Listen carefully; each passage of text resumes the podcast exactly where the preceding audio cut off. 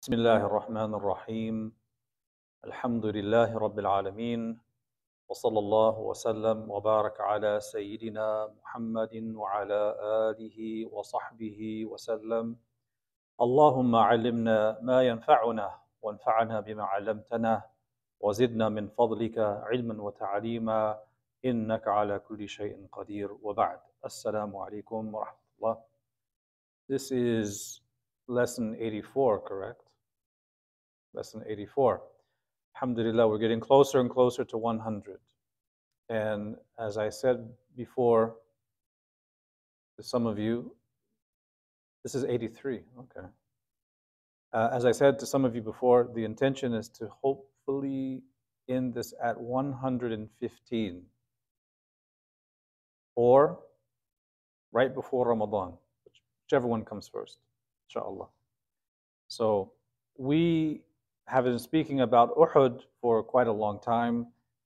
And in the past couple of weeks, we've been speaking about the after effects of Uhud, the reverberations of Uhud, and the impact it had not just on the morale of the Muslims, but also on the attitude of others, not just Quraysh, but also the outlying tribes among the Bedouins who weren't living in the cities. We talked about how this impacted their impression of the Muslims, thinking that maybe now there is something of a target of opportunity given what happened at Uhud. And last week we spoke about the Ghazwa of Hamra al Asad, in which the Prophet ﷺ sent Ali along with others to camp out at this area to make sure that Quraysh weren't coming back to attack again. And the Prophet ﷺ joined them uh, after some days and they camped out there for three nights. And last week we talked about uh, another incident, uh, the incident of the well of Ar-Raji', where some of the Sahaba, 10 of them, were double crossed through a trick and were killed or captured. And we spoke about that last week. Now, what's going on here is after Uhud, people are not fearing the Muslim community in Medina like they were before Uhud. And that attitude shift occurred not just with the Bedouins, but also with the Jews of Medina, and it emboldened the hypocrites. The hypocrites manifested very clearly right before Uhud when 300 people left.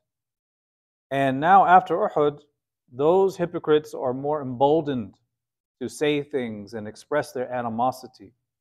And some of the Jewish tribes are also expressing that animosity particularly Banu Nadir, and we're going to speak about them next week, inshallah ta'ala, because they broke the treaty after Uhud.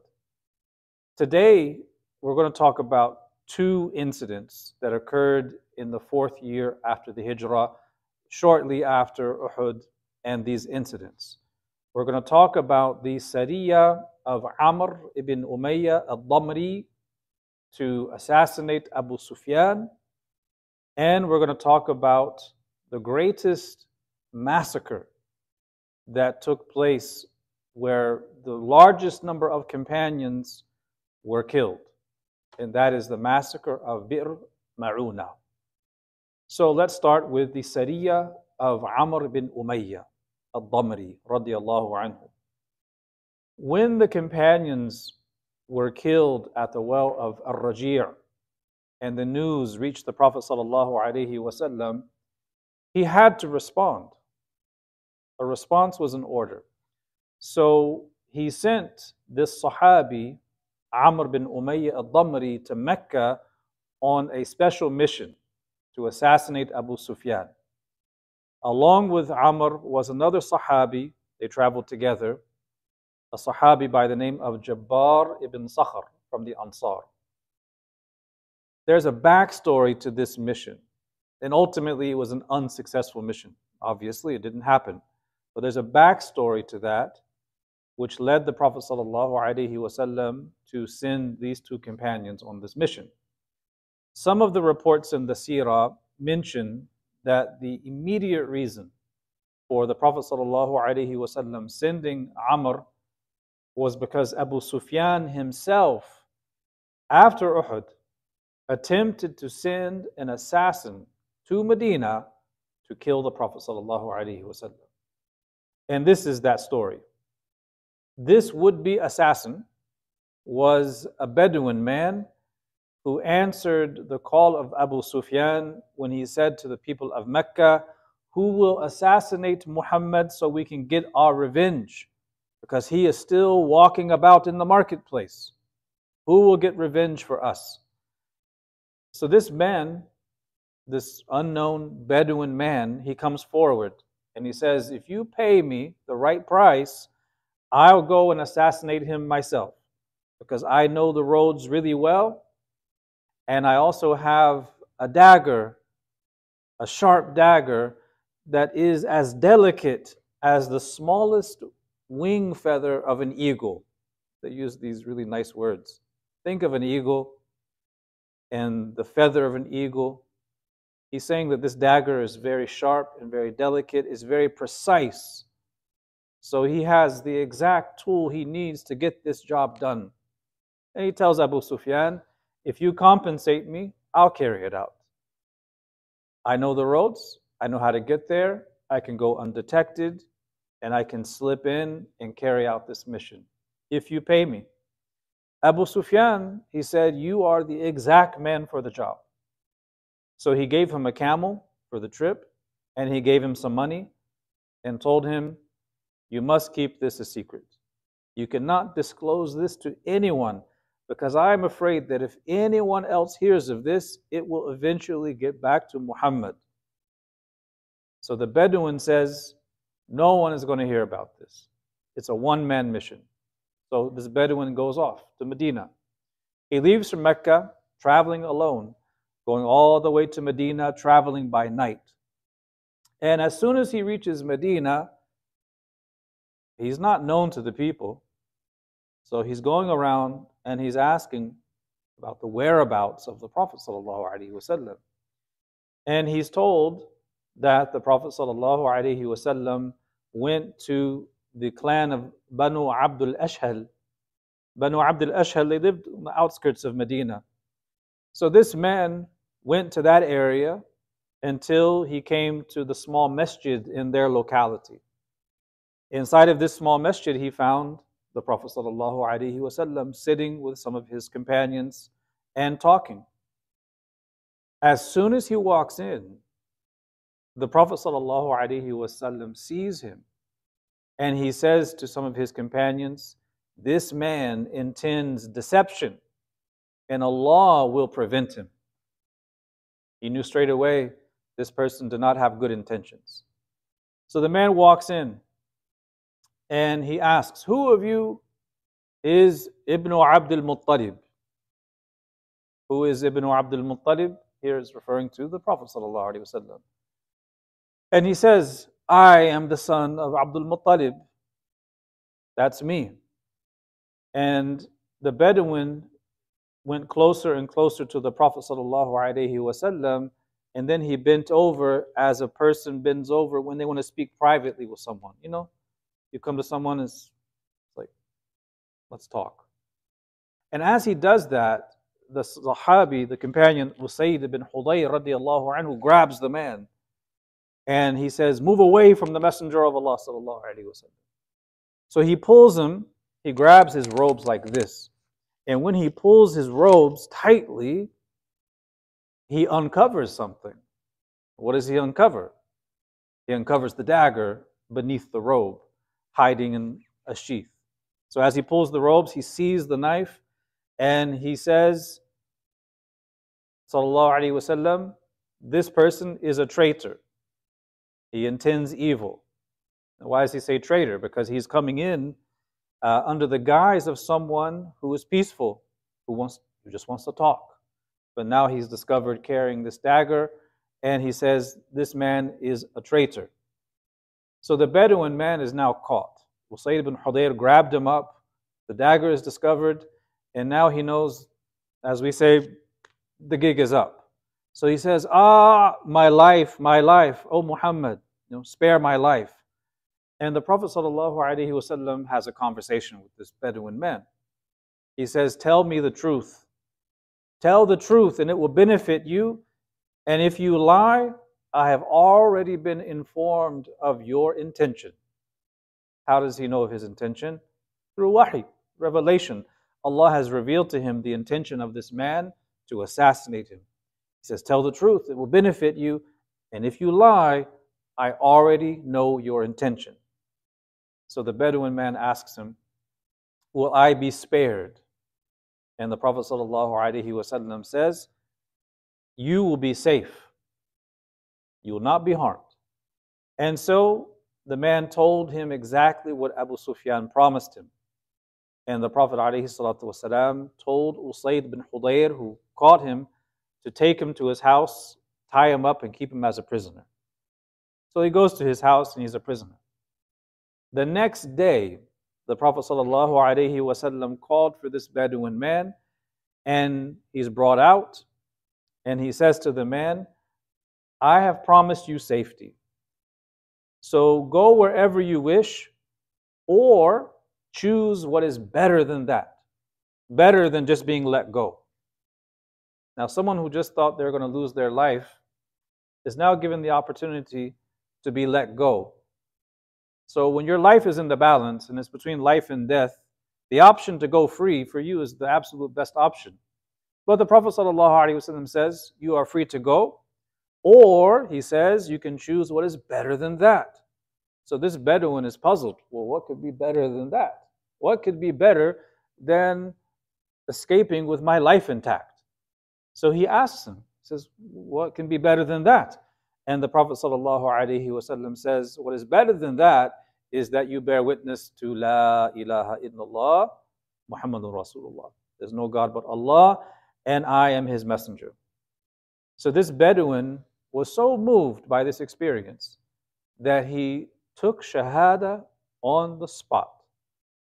You see how Allah protected Rasulullah. And the Bedouin said, after becoming Muslim, Wallahi, O Muhammad, I have never feared a man, but when I saw you, I lost all my reason and I weakened. You have been informed of what I intended to do, despite the fact that no one knew. And I beat all of the caravans, meaning I got here secretly. No one saw me. No one could have informed you of my intention or even my approach because I was completely undetected getting here. Because of this, he said, I know that you are protected and that what you call to is haqq, is truth, and that the party of Abu Sufyan is the party of shaitan. So he becomes a Muslim and his life is spared. Now, the Prophet ﷺ smiles at his words, and the seerah mentions that this man, who's unnamed, he stays for a few days in Medina and then he leaves and he's never heard from again. That's, that's all we know about him. Where did he go? What tribe was he from? With whom did he settle? That's all we know. He became Muslim. He left with his life. He had Iman. And Allah Ta'ala knows whatever happened to him, where he died, where he's buried. We don't know. But that assassination was thwarted because Allah Ta'ala informed Rasulullah of his intentions. But it was still an attempt. And that attempt was orchestrated by Abu Sufyan by the Bedouin's very own admission. So the Prophet ﷺ had to respond to this. So what did he do? He sent Amr bin Umayyah and Jabbar bin Sakhar on this mission to Mecca to assassinate Abu Sufyan. So they traveled on this secret mission, the two of them, until they reached Mecca. And the, the story in the Sirah says that when they reached Mecca, they got there at nighttime.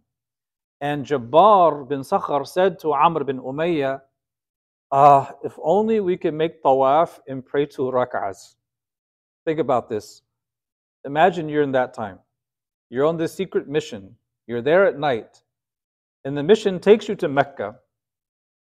But you get to the Kaaba and you want to make tawaf and you want to pray. What do you do? So they say, Let, us make tawaf and let us pray two rak'ah at least. And so Amr said, once the people have had their dinner, they're going to sit in their courtyards. So that gives us an opportunity to do the tawaf and pray the two rak'ah.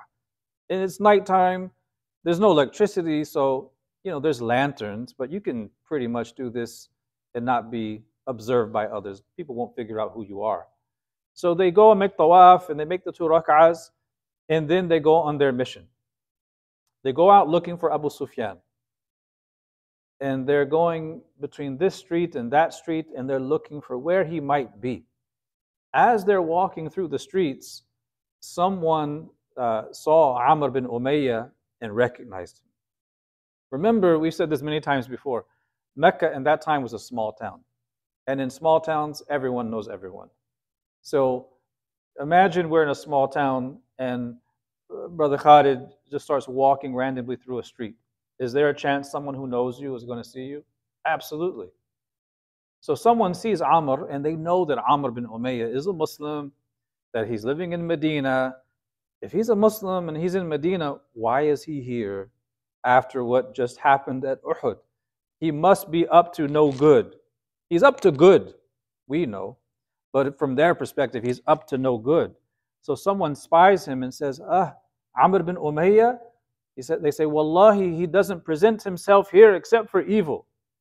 So then Amr bin Umayyah knew that they were discovered.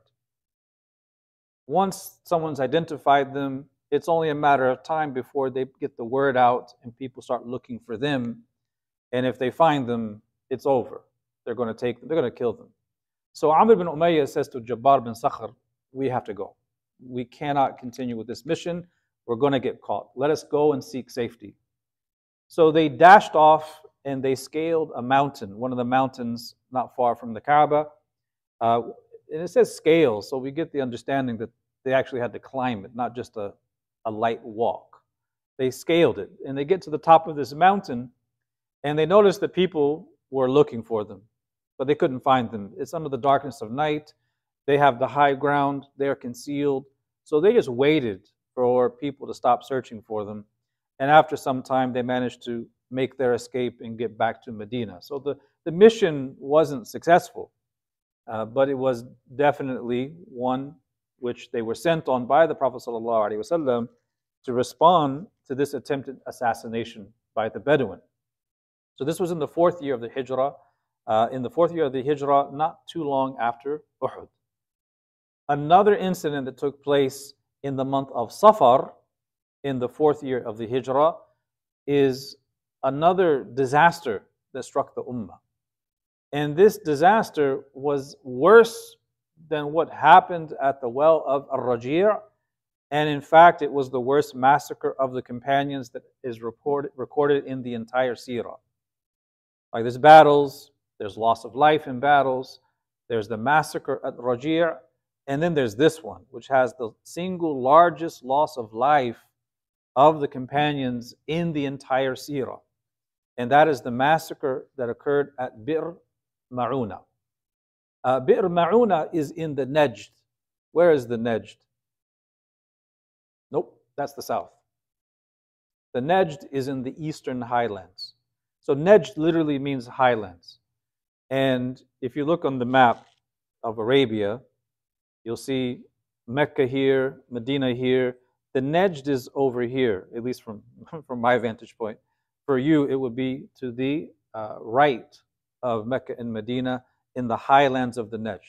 Uh, today, what's the capital of Saudi Arabia? Riyadh. Riyadh is the center of Najd. So Riyadh, uh, Buraida, Qasim, like that whole area, right? Banu Tamim. There's other tribes too. Uh, that is the Najd. And there are several incidents we hear in the seerah about the people of Najd. There's also statements of the Prophet ﷺ about the Najd in general and the role that region will play in fitna that will affect the Muslims and others.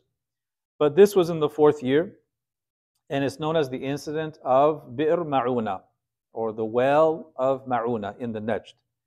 So it was around the same time as the incident of Raji'. Uh, so it was, it was after it, but as we'll see, the angel Jibreel alayhi salam conveyed the salams of Sayyidina Khubayb when he was killed in Mecca at the same time as this massacre occurred. So the, the news of the massacre reached the Prophet ﷺ the same day Jibreel informed him of what happened to Khubayb. So these are two tragedies that happen at different times, but he finds out about them on the same day. So, what happened here? Now, in the seerah, we learn that there was a man by the name of Abu al-Bara Amir ibn Malik. Uh, and there's lots of Amirs, by the way, some good and some bad in the seerah. Uh, several of them. This man was Abu al-Bara, that's his kunya, Amir ibn Malik. And he was the chief of the tribe of Banu Amir ibn Sa'sa' of the Najd. And he had a nickname. His nickname was Mula'ib al-Asinna, which means the one who plays with spears. The one who plays with spears. And these are people of the Najd. He's a tribal leader. And the Sirah accounts tell us that he presented the Prophet ﷺ with a gift. But the Prophet ﷺ refused to accept the gift and told him, Ya Abul Bara, I do not accept gifts from mushrikun. So embrace Islam if you want me to accept your gift. That's in one narration.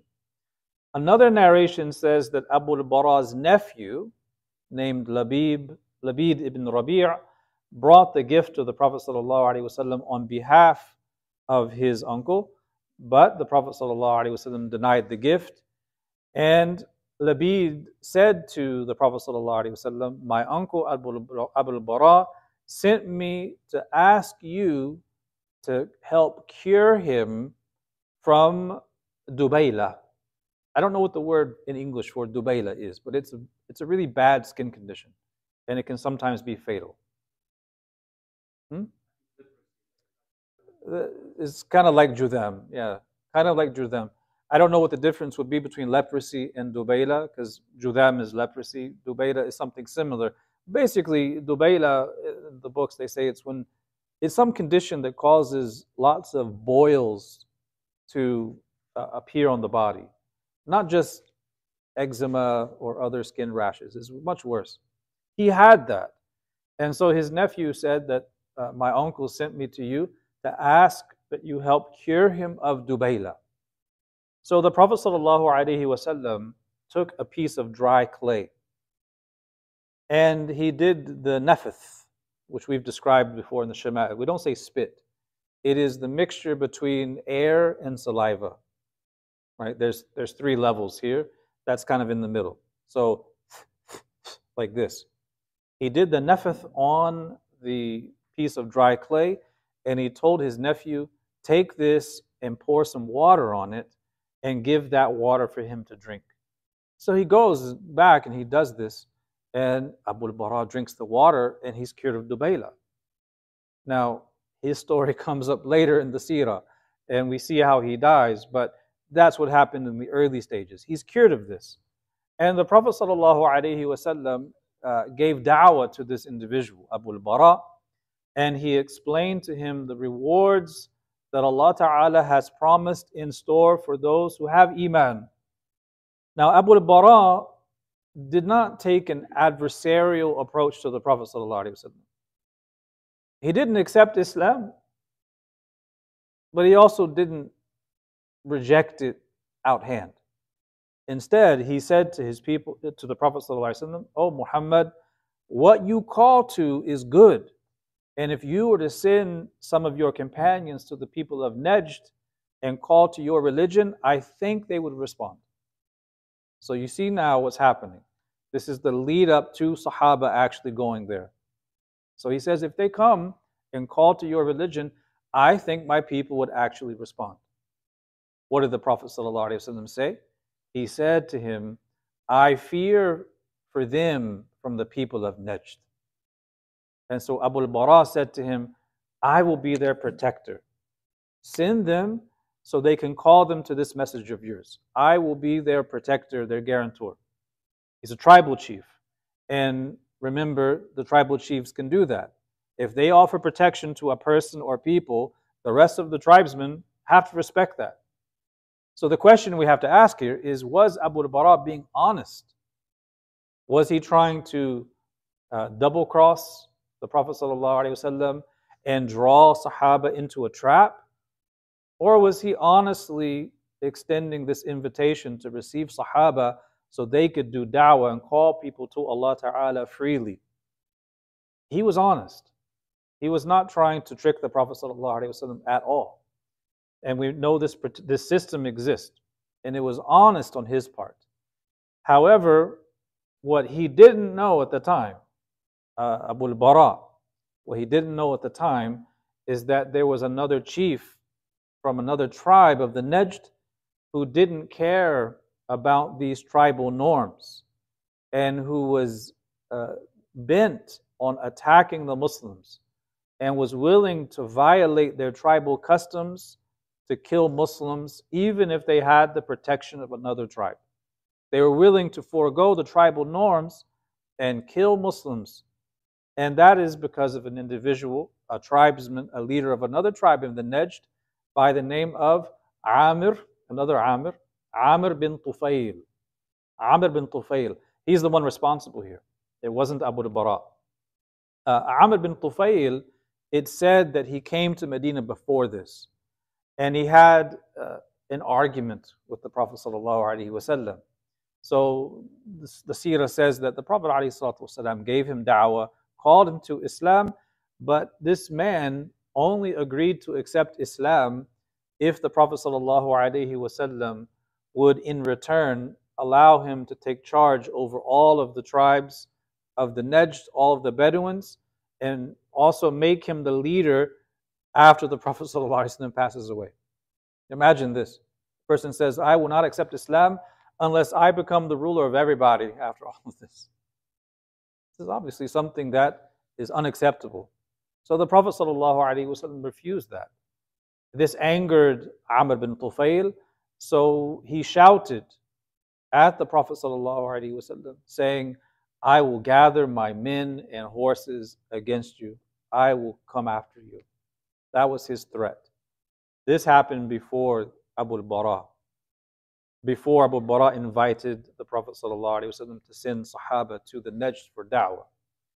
So when Amr returned to the Najd, Amr bin Tufail, he began to rouse some of the tribes and clans to get their support against the Prophet ﷺ. And when those Sahaba would arrive at the Najd, that was his golden opportunity to get some revenge because it's way out in the Najd, and he made this promise, and he's going to carry it out. So, this you, you understand from the seerah that the invitation of Abu al-Bara presented the Prophet ﷺ with a very great opportunity, but also one that has inherent risk, great risk. It's a great opportunity because the Najd is quite large. There's so many tribes, so many people. And if they are able to go there and call people to Allah and they embrace Islam, there's large tribes that will become Muslim. This will be a complete game changer politically as well. Guidance would spread and Quraysh would be thwarted even more. It's a golden opportunity, but it's also a great threat because it's so far away. And there's no guarantee that they will not be attacked.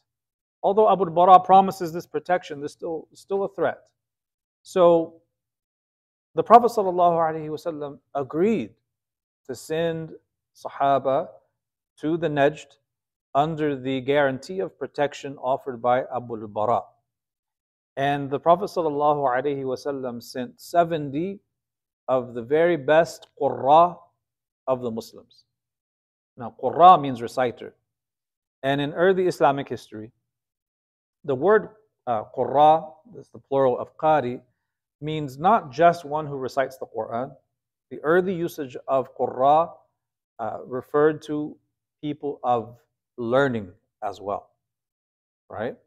When you, you read the stories in history about the Qurra, the Qur'an this, the Qur'an that. These are people of Qur'an, people who have knowledge of the Sunnah and Islam in general. So these are 70. And they, it describes them, it says that they would recite the Qur'an in the masjid of the Prophet ﷺ by day, and by night they would go outside and recite to each other. And they would pray at night. And they would gather firewood and they would gather water at night when it's cool. And at daybreak, they would bring that fresh water to the masjid and they would sell firewood that they had collected through the night. And they would use the money from the firewood sales to purchase food and they would give that food to the Ahlul Sufa, those individuals from the Sahaba who were living in the masjid, who didn't have homes, who didn't have the, net, the family networks that would allow them to build homes and create families. They were very poor. In fact, many of these qurra themselves were from Ahlul Sufa, from some muhajirin and many ansar uh, were among them. So it's a mixed group. So they would also take the firewood, they would collect at night, and they would uh, sell some, and they would take other bits of firewood and they would bring it to the homes of the wives of the Prophet just give it for free. So these were individuals of great piety. Uh, they were people of ibadah and people of khidmah. They combined these two virtues of pious devotions between them and Allah, and also khidmah, service, uh, doing good to other people. And of those people, 70 of them were selected to travel to the Najd so they could teach the Quran, teach the message of Islam, teach them the ethics of the deen, live among the people, and be carriers of this message so that hopefully people will embrace guidance. Now, when we look at the seerah now, we may look at 70 as a relatively small number. But how many people were there at the Battle of Uhud? 700. 70 out of 700 is what percentage? It's 10%. So this is literally 10% of those Muslims who were uh, at the forefront in defending Islam. 10% is a massive number for that time. So 70 of them go. They travel all the way to the Najd. And the seerah mentions that when this group of 70 Qurra reached the well of Ma'una, they sent a letter with one of them, uh, Haram ibn Milhan. Uh, he had a letter, and he's the uncle of Anas. Uh, he has this letter that was written on behalf of the Prophet ﷺ to be read to Amr bin Tufail, that avowed enemy who promised to attack so Haram ibn Milhan takes this letter. What does that make him? It makes him an ambassador, it makes him a rasul, an emissary, an envoy. And what is the norm across all civilizations with respect to ambassadors? They're protected. Ar-rasulu la. That is a rule. Right? So he goes to present this letter that was written on behalf of the Prophet sallallahu alaihi wasallam. He's with two other Sahaba from the 70. And he says to them, Stay close while I, I go nearer. So if they kill me, you can go and warn the rest. So the rest of them are back here. Three of them go to the encampment of Amr bin Tufail. Haram ibn Milhan has the letter and he says, you, you guys stay back. So if I get attacked, it's just me. And you, you see it and you can go back and warn the rest of us. So Haram ibn Milhan goes up to the encampment of Amr ibn Tufail and he addresses them as the people of Bi'r Ma'una, O people of the well of Ma'una. I am a Rasul, a messenger, an emissary.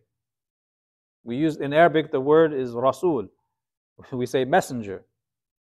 Don't, we don't say messenger with a capital M. We, hear, we mean here an ambassador, an envoy, a representative of the Prophet ﷺ under protection delivering a message.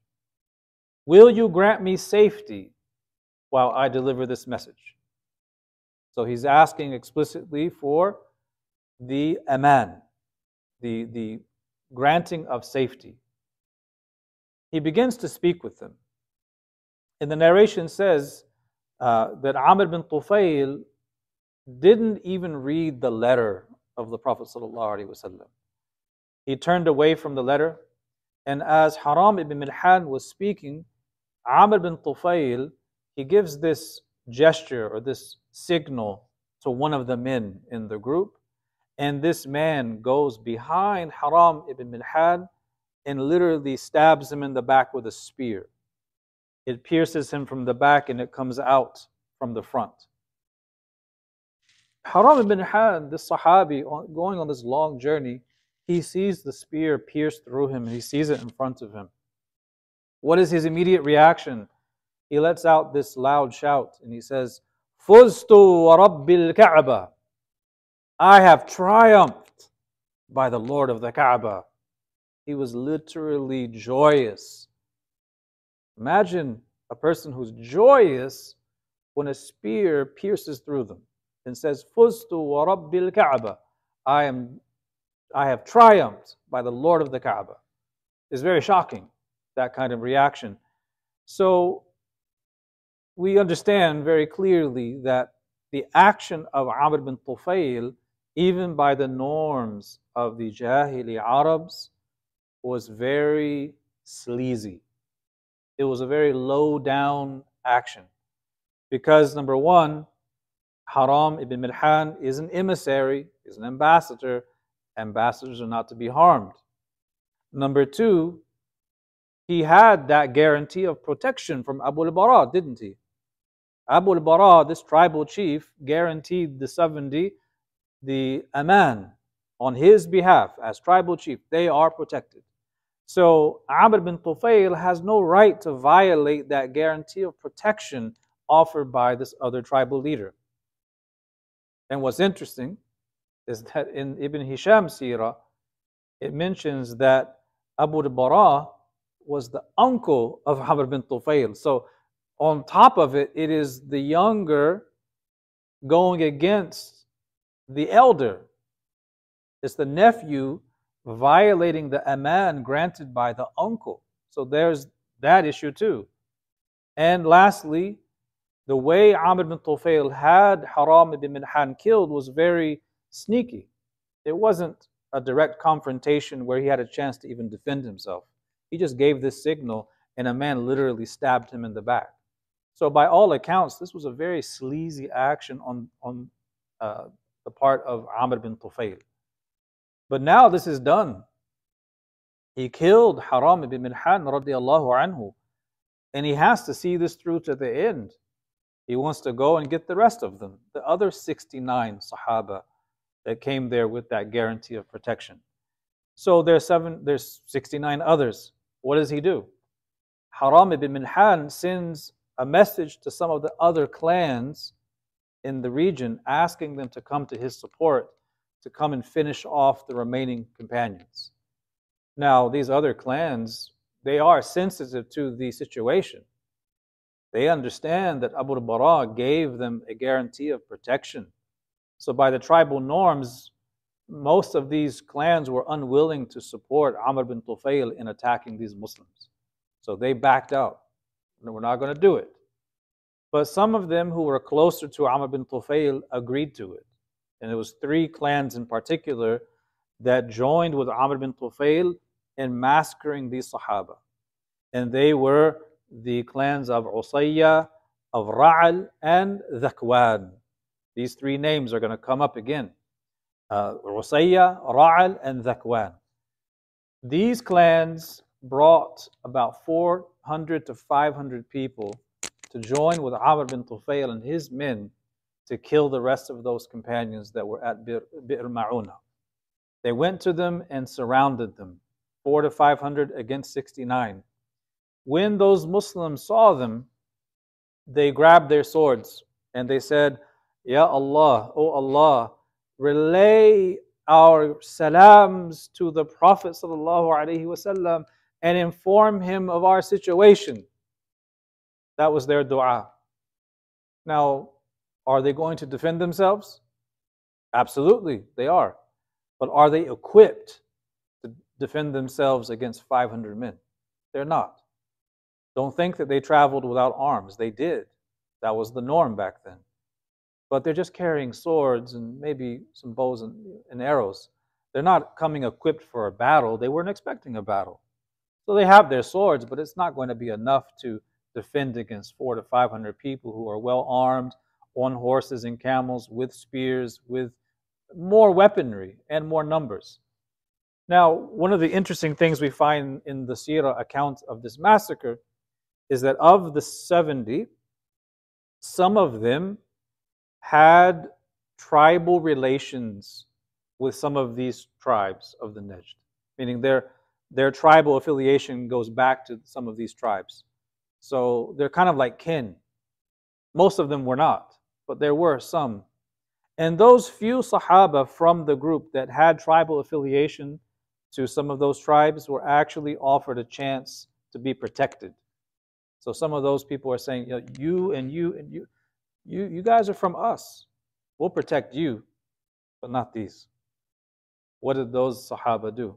They refused that protection because they're not going to receive this protection and save their own skins at the expense of their brothers. So they refused the offer of protection and defended themselves along with the others.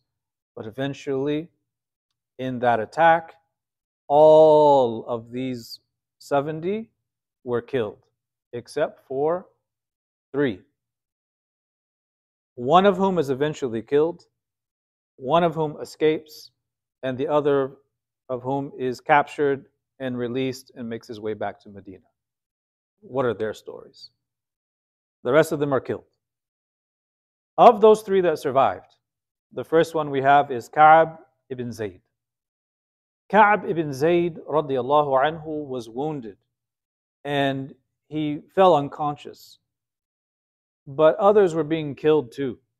And eventually he was beneath their bodies and unconscious. So the others, they thought that he was killed too and they didn't finish him off. And he eventually regained his consciousness and managed to escape and he was later killed at the Battle of Khandaq. But he survived this attack and managed to make his way back to Medina. But there were two others that were captured. There was Amr bin Umayyah, and we know about him because we just talked about him. He, did, he was on that mission. You have Amr bin Umayyah, right? And he is, he's a muhajir. That's how he was recognized in Mecca because he's from the people. And the other one, the third one, was Al Mundhir ibn Muhammad. Al Mundhir ibn Muhammad was Ansari. So you have an Ansari and a Muhajir, both of whom are captured among the 70. Amr and Mundhir, how is it that they got captured and didn't get killed?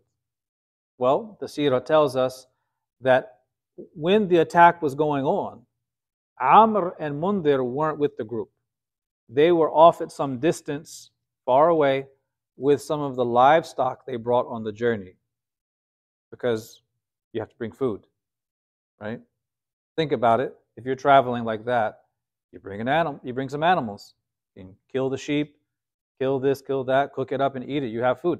So they're tending to that livestock, uh, taking them to graze where they can eat.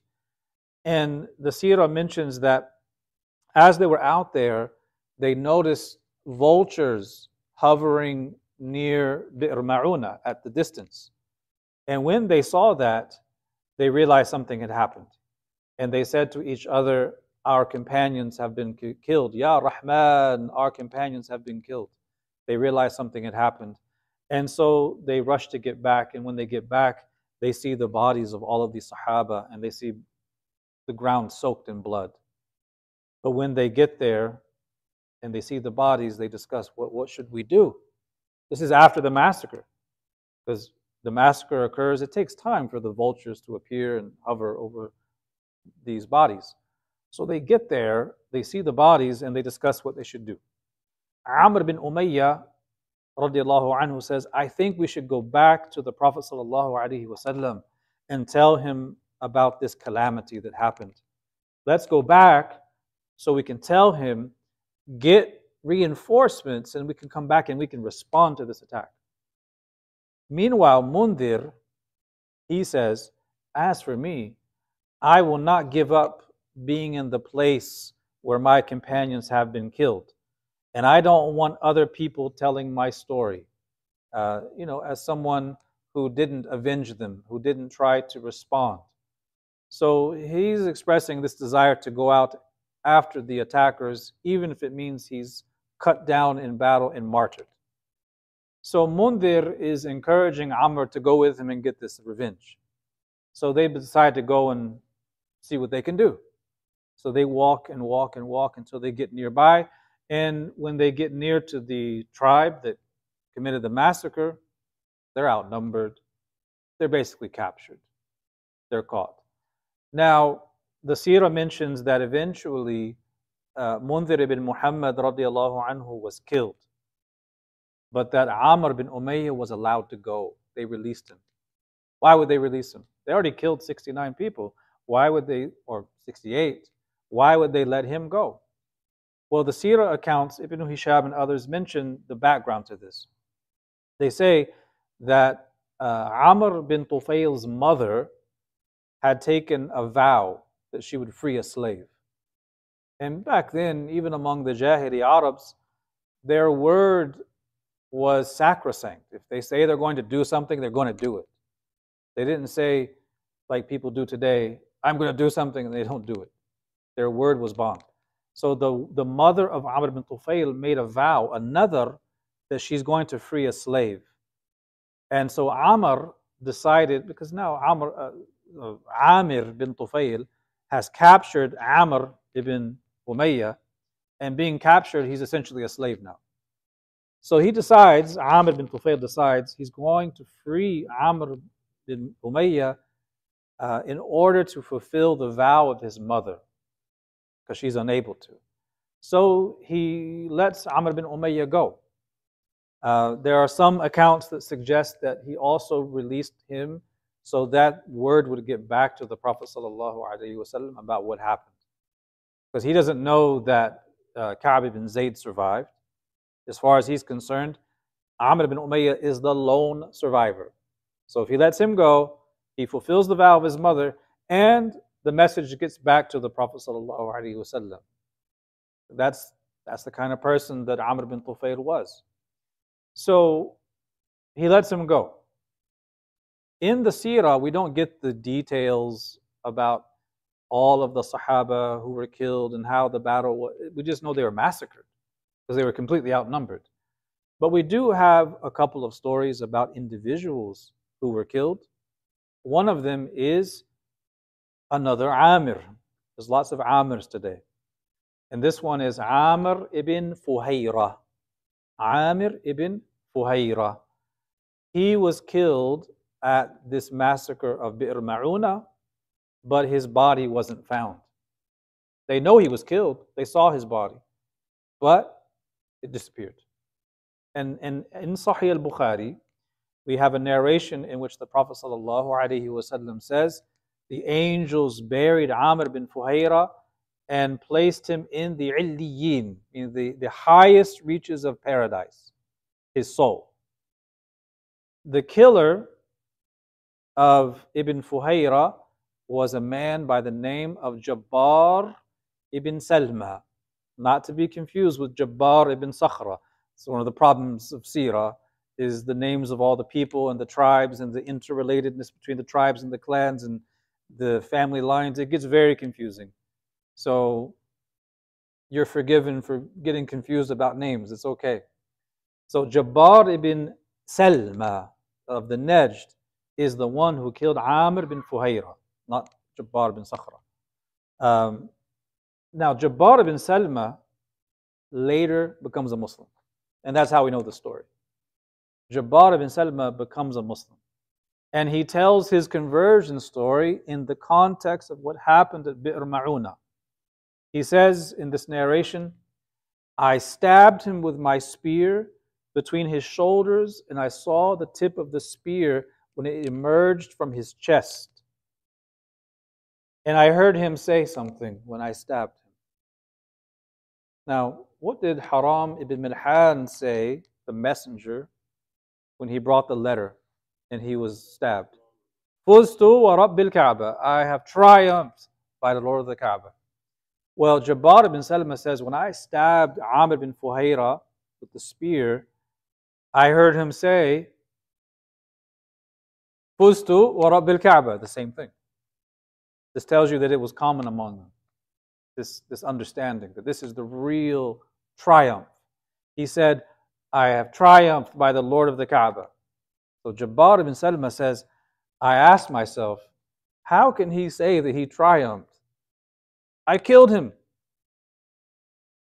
You know, in the, on the material plane, if you judge it just on the material, the dunyawi uh, perspective and measure, if you die, you failed. If you live, you succeeded. So he's asking himself, how can he say, I have triumphed? If you triumphed, wouldn't you be the winner in this battle? Wouldn't I be the one who was killed and you're the one who survived? So he's very puzzled by this statement. How can someone say that? So he continues I went to Dhahak ibn Sufyan al Kilabi, who was a Muslim, and I asked him, What does this phrase mean? What does this mean when someone says, Fuztu wa Kaaba. I have triumphed by the Lord of the Kaaba. And Dhahak ibn Sufyan says it means that he's expressing joy that he has attained Jannah, the gardens of paradise. Uh, and here uh, Jabbar ibn Salma says, uh, أو he was he was unsure. Did he say because he's attained Jannah or he said that because he attained Shahada. But the meaning is the same. So this is the explanation. So when he hears the explanation from Dhahak he says well if that's the case then he truly has triumphed. And then Dhahak he says, use that opportunity, that, that curiosity, to give him da'wah, to call him to Islam. He gives him da'wah, Allah softens his heart, and he embraces Islam at the hands of Dhahak ibn Sufyan al Kilabi after killing the Sahabi. And he says, I embraced Islam uh, after speaking with Dhahak, and it was what I witnessed of the death of Amr bin Fuhayra and his being lifted high in the sky that compelled me to do so. Now remember, the body wasn't found after, it literally was taken away. And he saw that and heard this, and his heart was moved by this experience, and he became Muslim. So there are people who became Muslim after attacking and after killing some of the best of the Sahaba. And this is played out in history, where some of the worst people at the time were attacking and killing people. And through those very same people, they are eventually guided to Islam. You had it happen with the Mongols, you had it happen with others, and it even happens today, right? Uh, there's one story, some of you may have heard the story. It's one of these very interesting stories, uh, true story. Uh, there was an individual. Uh, I knew him many years ago. He was from California, living in Atlanta at the time in the 90s. He was an ex con, and he he used, he walked with you know these the walker, not the full walker, but the two pieces, because he was semi crippled from the waist down. And the reason why is he was shot about seven or eight times, living, you know, living the gang life back in his Jahiliyyah. He was a Crip, uh, part of the, the, the gang, the Crips. And he moved to Atlanta, practicing Muslim, you know, comes to the masjid and is learning with us. And one, and his name is Abdul Rahman. And he comes to the masjid one day and he looks so shocked, like some, something happened that left him so shocked and bewildered. And he shared with us something that happened to him that day. He said that uh, on his way to the masjid, he was on the bus. As he got on the bus, he walked past this Muslim, identifiable Muslim. He gives him salams, assalamu alaikum, wa alaikum salam, and they start talking. And as they're talking on the bus ride, he picks up the accent of this other Muslim. It's a California accent. He's from California. And oh, you're from you're from Cali. Yeah. So what part? Now when if you're from California, if you're from that region you ask what part, you're asking what street. When you ask what street, you are also asking what set you identify with, what you know, which gang do you run with. So he says, I'm from this or that street. Abdul Rahman says, I'm from this and that street. So this Muslim used to be a blood, the rival gang with the Crips. He's a former Crip. So now you have a, a, a former blood and a former Crip, both now Muslim, and they're just talking, getting to know each other. And the former blood says, uh, What was your gang name back in the day? Because they didn't go by their proper legal names, they would go by nicknames. So Abdul Rahman said to him, My name was XYZ, you know, this or that gang name.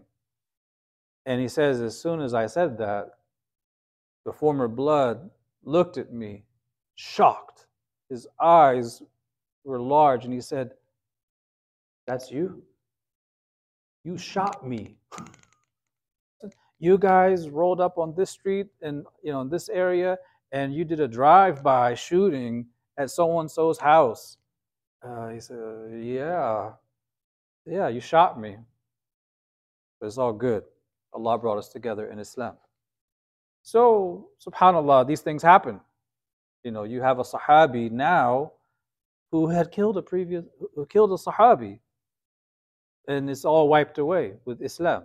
Subhanallah. So that is what happens in the story of uh, Jabbar ibn Salma who killed Amr bin Fuhayra. Now, the news of this eventually reaches the Prophet ﷺ. And when he received the news of this, it was the exact same day that Jibreel alayhi brought him the news of what happened to Khubayb in Mecca, who was killed. We remember that story from last week. So he's hearing uh, the devastating news from Mecca as well as the Najd in the same moment. That's when he receives both of their stories. And he says to the Sahaba, Your companions have been struck down. And they ask their Lord, O Lord, inform our brethren on our behalf that we are pleased with you and you with us. The news also reached Abu al-Bara. Remember him? He was honest in his offer. He didn't intend to double cross the Muslims. He offered them legitimate protection. And news of what happened eventually reached Abu al-Bara as well. And he was furious. He was grieved at Amr bin Tufail's betrayal and what happened he felt due to him. He's taking, he feels, part of the blame in this happening because it was because he invited them and gave the guarantee of protection that they went there in the first place. So he's feeling enraged. He's feeling grief over what happened to those Muslims. And the Sirah says, the Sirah accounts mention that he died shortly after this. That's all we know. He died. Now, after this happened, you have poets of the Sahaba, such as Hassan ibn Thabit, who begins to compile the hija poetry, the invective poetry, stirring Abu al-Bara against Amr bin Tufail and others, uh, basically attacking him in poetry for his betrayal, his ghadr. This poetry, of course, has a way of getting out. It has a way of traveling and being uh, reproduced, and people memorize it and they read it. And we've talked about how that stirs emotions. So that poetry of Hassan ibn Thabit attacking Amr ibn Tufail eventually reaches another tribesman by the name of Rabi'a ibn Amir ibn Malik, another Amir. And this person was so angry when he heard the poetry that he went out, found Amr ibn Tufail as he was riding on his horse, and he stabbed him with his spear, uh, piercing his thigh, causing him to fall off the horse. Now, Amr bin Tufayl, he falls off the horse, he's wounded in the thigh, and he says, This is the doing of Abu al-Bara. This is all his fault. You did this. Abu al-Bara didn't do this. But he's saying this is the fault of Abu al-Bara. If I die, then my blood is for my uncle. Who is his uncle? Abu al-Bara, remember? If I die, then my blood is for my uncle. He deals with that. Let no one else follow up on this. And let's not continue with this. Let's not let it become something bigger than it was. And it was already huge. He says, If I live, I will decide what to do concerning this. Now, what happens with Amr bin Tufayl? Well, we're going to tell his story much later in the Sirah when we get to the section on the delegates of the Najd, uh, the delegates of Banu Amr bin Sa'sa. We're going to talk about him. Uh, he didn't have a good end, let's put it that way. So the Prophet ﷺ is filled with grief over what happened. And the Sirah mentions that for an entire month after this incident, he is praying qunut and making dua against those who killed these Sahaba. And he mentions these tribes by name in the qunut dua. He mentions uh, and Ri'l and Zakwan. In the Tabaqat of Ibn Sa'ad, we find a narration in which the Prophet ﷺ prayed against them in each of the five prayers, not just one prayer. Imagine, uh, and there's some question about the authenticity of the hadith, but it's there. And if it is authentic, it tells us that he's doing qunut in every single prayer for an entire month, making dua against those tribes who uh, betrayed these Muslims and massacred them.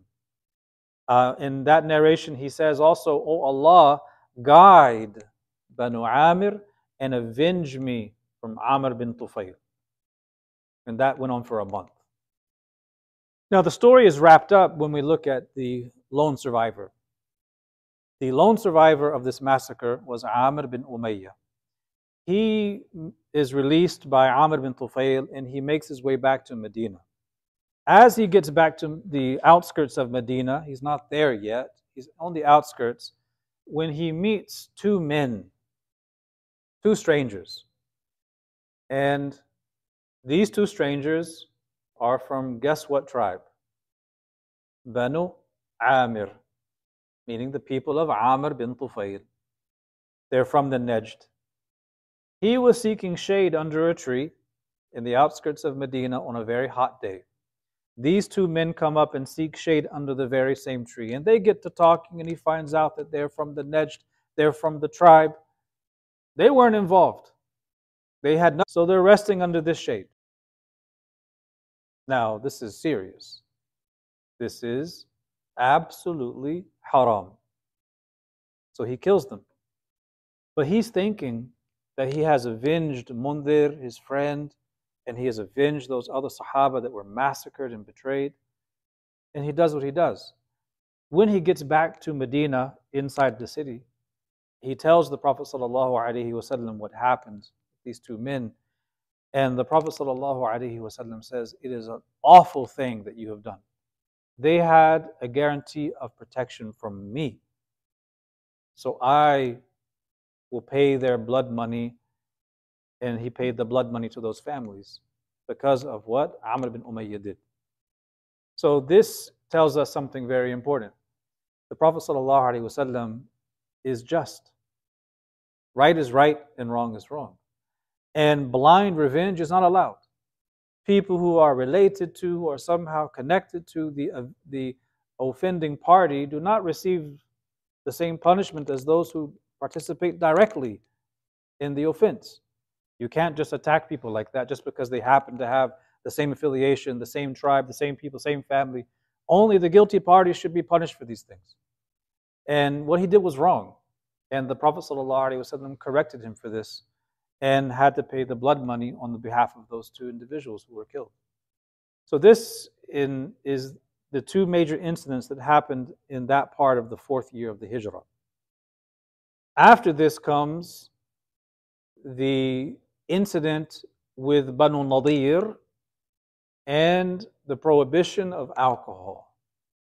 And we're going to talk about those and other issues, inshallah, next week. بإذن الله تعالى The story of Banu Nadir is quite long. It may just be that and maybe the alcohol issue. We'll see. But uh, that's where we start next week, بإذن والله ورسوله أعلم وصلى الله وسلم على سيدنا محمد وعلى آله وصحبه وسلم